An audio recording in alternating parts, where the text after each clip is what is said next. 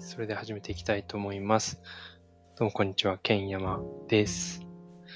えー、外紙飛行機、えー、高校では、えー、どんな人に届くかわからない、え、自分なりの小さな問いや仮説を、え、そっと社会に投げる、え、そんな配信をしてみたいなと思います。いずれですね、え、詳細にもっと教えてくださる方や、一緒に対話をして仮説を深めていってくださる方に届けばいいなと、わずかな期待をしながら配信していきたいと思います。それではよろしくお願いします。はい。というわけで、え本題に入っていきたいと思います。今日は、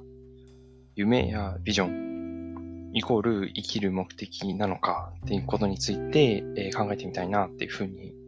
思います。でこれですね、え、なんで考えてみたいなっていうふうに思ったかというとですね、あの、オードリー若林さんのですね、斜めの夕暮れっていう、まあ、これは、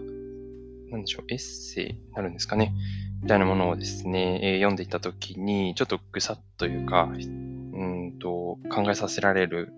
文章があったので、そこをきっかけにちょっと考えてみたいなっていうふうに思いました。で、えー、若林さんのこの本に、まず何て書かれてたかっていうところなんですけど、現実を生きるためのっていう章題がありまして、この中では、えー、若林さんがあるお店、カピバラをモチーフにしたお店、で、その、えー、カピバラの被り物をですね、しながら飲食をするというコンセプトで、まあ、パンケーキの表面にですね、カピバラの顔がソースで描かれてる、まあ、そんなロケに行った時のお話だったんですね。で、えー、昔の若林さんだったら、馬鹿げてると鼻で笑っておしまいだったところが、今は、なるほど、なるほど、というふうに自分を納得させることができるみたいな入りから始まってます。で、そこから、まあ、いろいろお話が続くんですけど、そこで語られてるのが、強い信仰を持っている人が比較的少ない日本では、その現実を生きるためのファンタジーを供給するビジネスがとても盛んだって言ってます。で人間はファンタジーを抜きに現実を生きることってすごく難しいんじゃないのかっていう、うん、問いを投げかけられてました。そして、えー、若林さんは、今の僕は、えー、ファンタジーを、まあ、肯定するというか選ぶっていうふうにおっしゃってます。で、使命というファンタジーを作り出し、それを自分に信じ込ませる。自分の仕事には意味があると言い聞かせて、虚無気味の世界にカピバラの顔を描く。そんな風に書かれています。でこれを読んだ時に、この最後のですね、使命というファンタジーを自分自身で作り出し、それを信じ込ませる。そして自分の仕事に意味があると言い聞かせるっていうところがま、すごくこれってあ自分の仕事とか自分のやってる活動っていうところにも響くものがあるなっていうふうに思いました。で、例えば、まあ、多くの人がですね、自分自身がこうどうありたいかとか、どういうことを仕事を通して実現したいかっていうのをすごく考える人が私の周りには多いなっていうふうに感じます。例えばですね、ツイッターを見てみても、アカウントの名前の横にとか、プロフィール欄にもっと〇〇な世界を実現するとか、社会をもっと〇〇に、みたいな、えー、言葉をですね、掲げられている方って、えたくさんいらっしゃるかなと思います。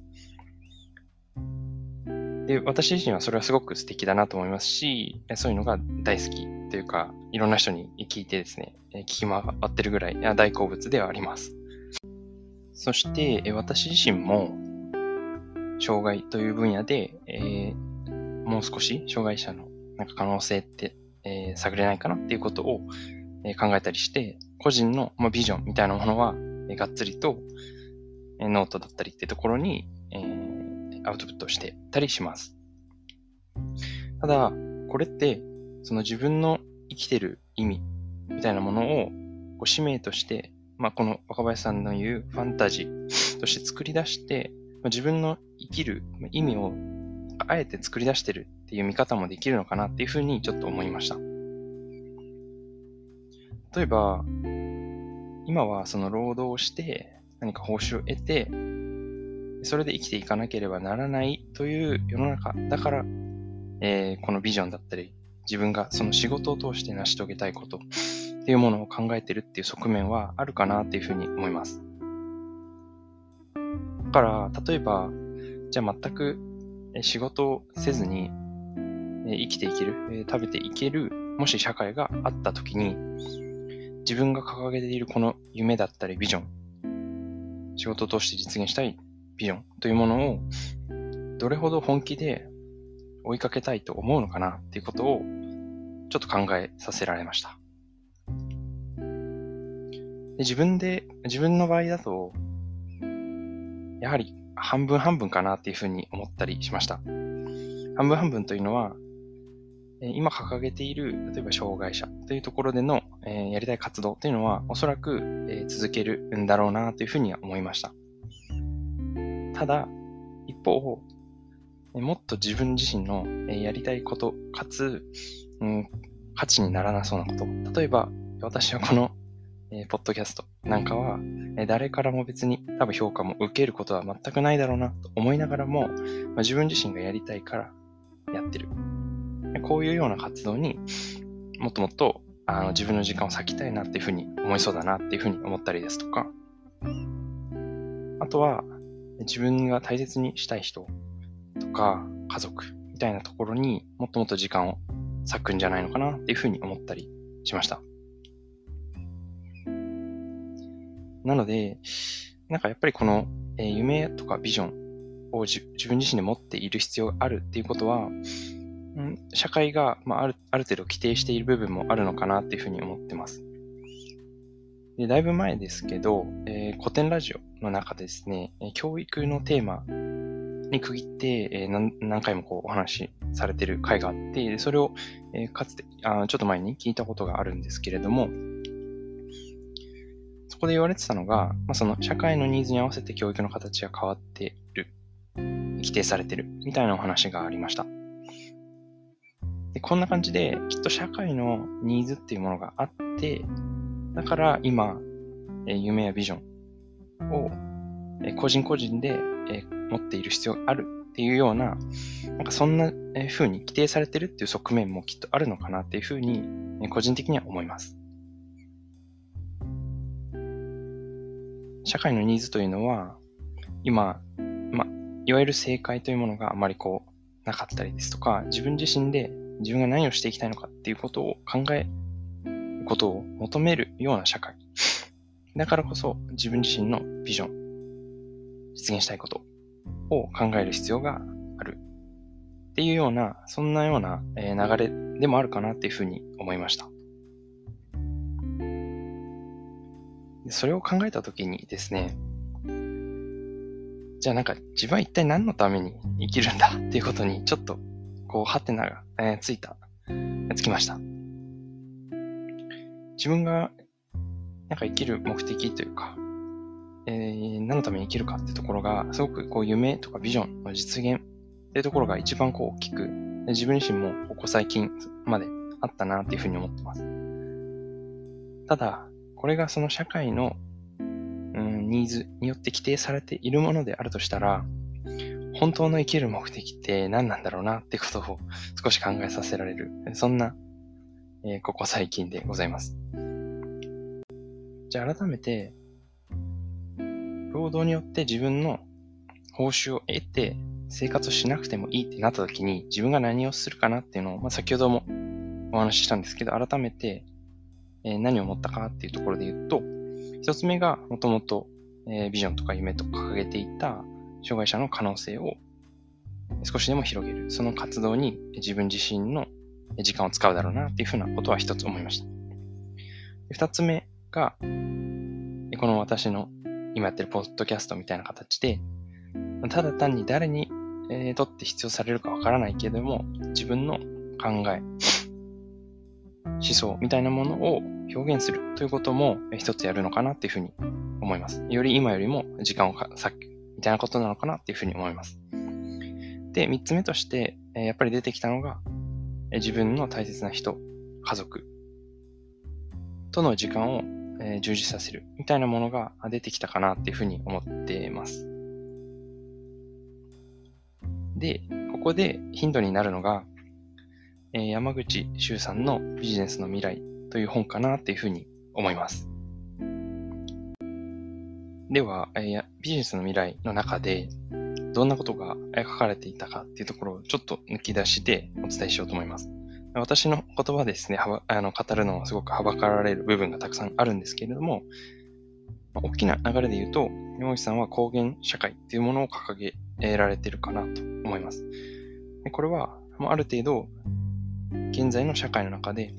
安全で快適に生きるためのなんか物質的な生活基盤ってところは、ある程度もう整備されてるよね。なので、こう不必要に成長するとか、成長を求めすぎるってことはもう必要ないんじゃないかというようなことを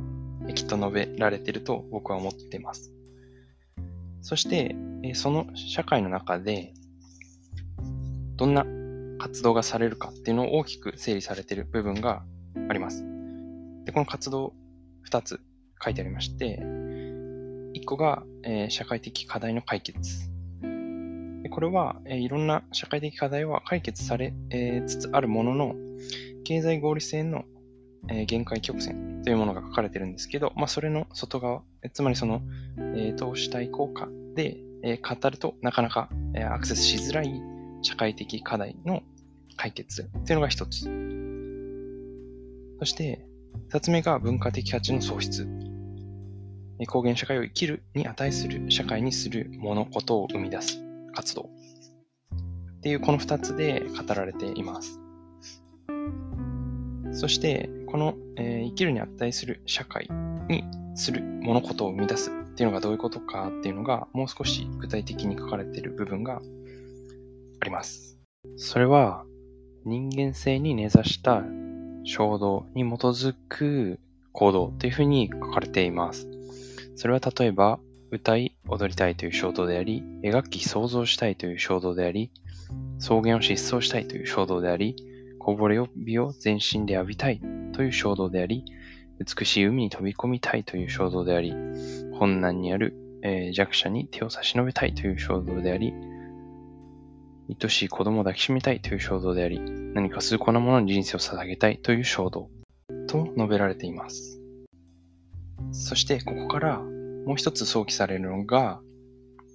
エイリヒ・フロムの愛するということです。これは愛するということについて語られているんですけれども、ちょっと印象的な部分を抜粋し、お話ししようと思います。愛は能動的な活動であり、受動的な感情ではない。その中に落ちるものではなく、自ら踏み込むものである。愛の能動的な性格を分かりやすい言い方で表現すれば、愛は何よりも与えることであり、もらうことではないということができよう。与えるという行動は、自分の持てる力の最も高度な表現である。与えるというまさにその行為を通じて、私は自分の持てる力と豊かさを実感する。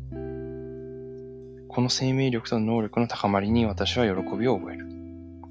私は自分が生命力に溢れ、惜しみなく消費し、生き生きとしているのを実感し、それゆえに喜びを覚える。与えることはもらうことよりも喜ばしい。それは吐き取られるからではなく、与えるという行為が自分の生命力の表現だからである。そして、えー、何を与えるかというところにも、この後書かれています。物質ではなく何を与えるのか。それは自分自身、一番、自分の一番大切なもの。自分の生命だ。これは別に他人のために自分の生命を犠牲にするという意味ではない。そうではなく、自分の中に息づいているものを与えるということである。自分の喜び、興味、理解、知識、ユーモア、悲しみなど、自分の中に息づいているものを全てを与えるのだ。このように人は自分の生命を与えることで他人を豊かにし、自身を活気づけることで他人を活気づける。もらうために与えるのではない。与えること自体がこの上ない喜びなのだ。だが与えることによって必ず他人の中に何かが生まれ、その生まれたものは自分に跳ね返ってくる。本当の意味で与えれば必ず何かを受け取ることになる。与えることは他人をも与えるものにする。と書かれています。ここで、この二つのですね、読ませていただいたこの本の内容が、つながる部分があるかなというふうに思いました。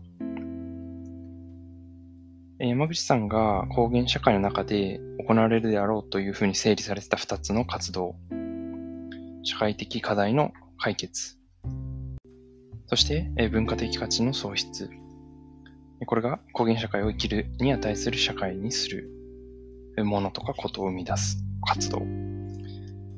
そしてこれが、えー、もうちょっと具体化されていたのが、え歌い、踊りたいとか、描き、想像したい、草原を疾走したい、などなど先ほど述べたところです。この二つの活動というのは、エリヒ・フロムが書いている自分の中に気づいているものすべてを与える、すなわち愛というものと非常に近しい行為なのではないかなというふうに思いました。この自分の中に気づいているものすべてを誰に向けていくのか、それによって先ほどの2つの活動の種別が分かれるのかなとも思いました。例えば、社会にいるこういう困難を抱えている人たちに自分の中に気づいている全てのものを与えよう。つまり愛しよう、愛そう。ということをしているのが社会的課題の解決なのかなと。一方、自分の中に気づいているものすべてを、例えば近しい人とか、自分の知ってる近しい人、もしくは自然とか、もしくは、まだ見ぬ誰か、まだ見ぬ世界に対して与えている。というのが、自分自身で踊るとか、表現するとか、なんかそういったもの、どちらかというと文化的価値の創出みたいなところにつながっているのではないか、っていうふうに思ったりしました。この考え方を自分自身の先ほど挙げた活動に照らし合わせると、それぞれの対象に対して愛する、もしくは自分の持てるもの、自分に気づくものを与えるという行動なのかもなっていうふうに思いました。一つ目の障害者と言われる方々に対する何かしらのアプローチ。これはまだまだ自分自身細々とですが活動をしています。でこれはそういったある状況の人たちに対して、まあ、自分が持っているものをですね、与えるというよりは、まあ、えっ、ー、と、自分が何かしら持っているものを通して、その人たちを愛するということになるのかもなというふうに思いました。二つ目の、自分自身でやりたいことをただ発信するとか表現するみたいなところは、まだ見ぬ誰か、もしくは世界、もしくは自分自身なのかもしれないですけれども、そういったところに自分の持っているものを与えるということを通じて愛するということをしているのかなって思いました。三つ目の、まあ、自分にとって近しい人とか家族、大事にしたい人というものに対しての時間を取るっていうのはまさにそれは一番わかりやすい愛するということなのかなっていうふうに思いました。なので、もしかしたら、この誰かを愛する、何かを愛するそして、最後に愛される。それこそが生きる目的なのかもしれないなというふうに思いました。いずれにしても、この誰を愛するのか、何を愛するのか、そのために自分の持てるものすべてを与えるのか、その対象が自分の中で少し明確になっているということは、大事なのかもなっていうふうに今回改めて考えさせられました。はい。というわけで、今回はですね、夢やビジョンイコール生きる目的なのかっていうところから、最後は誰かを愛する。そして愛されるっていうことが目的なのかもしれないっていうところまでお話をさせていただきました。まだまだ若造ですので、全然ちょっと深みがない、えー、考えになっているかもしれないんですけれども、もし、えー、聞いてくださってるどなたかの考えるきっかけになるのであれば、これ以上嬉しいことはないなと思っております。ありがとうございました。はい。ということで、こちらで終了したいと思います。そっと紙飛行機では、私、剣山なりの小さな問いや、それに対する仮説をそっと、え投げさせていただく、そんな配信をしています。これに対して、もっと詳細に教えてくれる方や、こういう観点で考えたらいいんじゃないの？っていうふうにアドバイスくださる方や、もしくは一緒に対話をして深めていってあげてもいいよっていう方がいらっしゃいましたら、これ以上嬉しいことはありません。もしコメントや感想がいただけるのであれば、Twitter や Gmail、えー、何でもいいのでくださると非常に嬉しいです。それではありがとうございました。